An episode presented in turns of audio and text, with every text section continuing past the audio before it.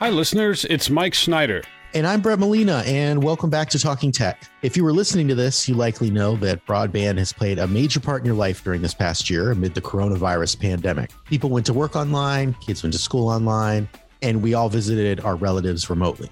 That is true, but there is some good news. Congress and the FCC, the Federal Communications Commission, have recognized that broadband access is not equal across the country, whether it's having the funds to pay for connectivity or just lack of high speed access, period. Right now, the FCC is creating a program called the Emergency Broadband Benefit Program, which offers a $50 monthly discount for broadband services, so you get that discount off your bill, and that goes up to $75 if you live on tribal lands and also a one time discount of up to $100 for a computer or a tablet purchased through a participating provider.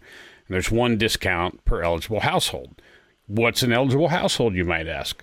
Well, that includes those who are currently on the FCC's Lifeline program, which helps low income Americans purchase cell phone and broadband access and others like those on Medicaid or Usher assistance program or the uh, school lunch program. You can find out more about eligibility in the program in my story on tech.usatoday.com or you can go to fcc.gov and search for emergency broadband benefit program. People are supposed to be able to apply for that next month. In the meantime, Congress is looking to extend the funding for that program and also attack what's called the digital divide by expanding high speed broadband access to currently unserved and underserved areas in the U.S.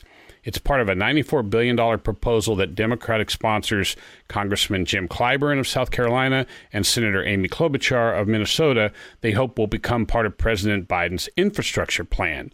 It's called the Accessible Affordable Internet for All Act, and we'll be tracking its progress in the days to come on tech.usatoday.com. Sounds good. Yeah, definitely an important topic. Uh, listeners, let's hear from you. If you have any questions or show ideas, you can find me on Twitter at Brett Molina23.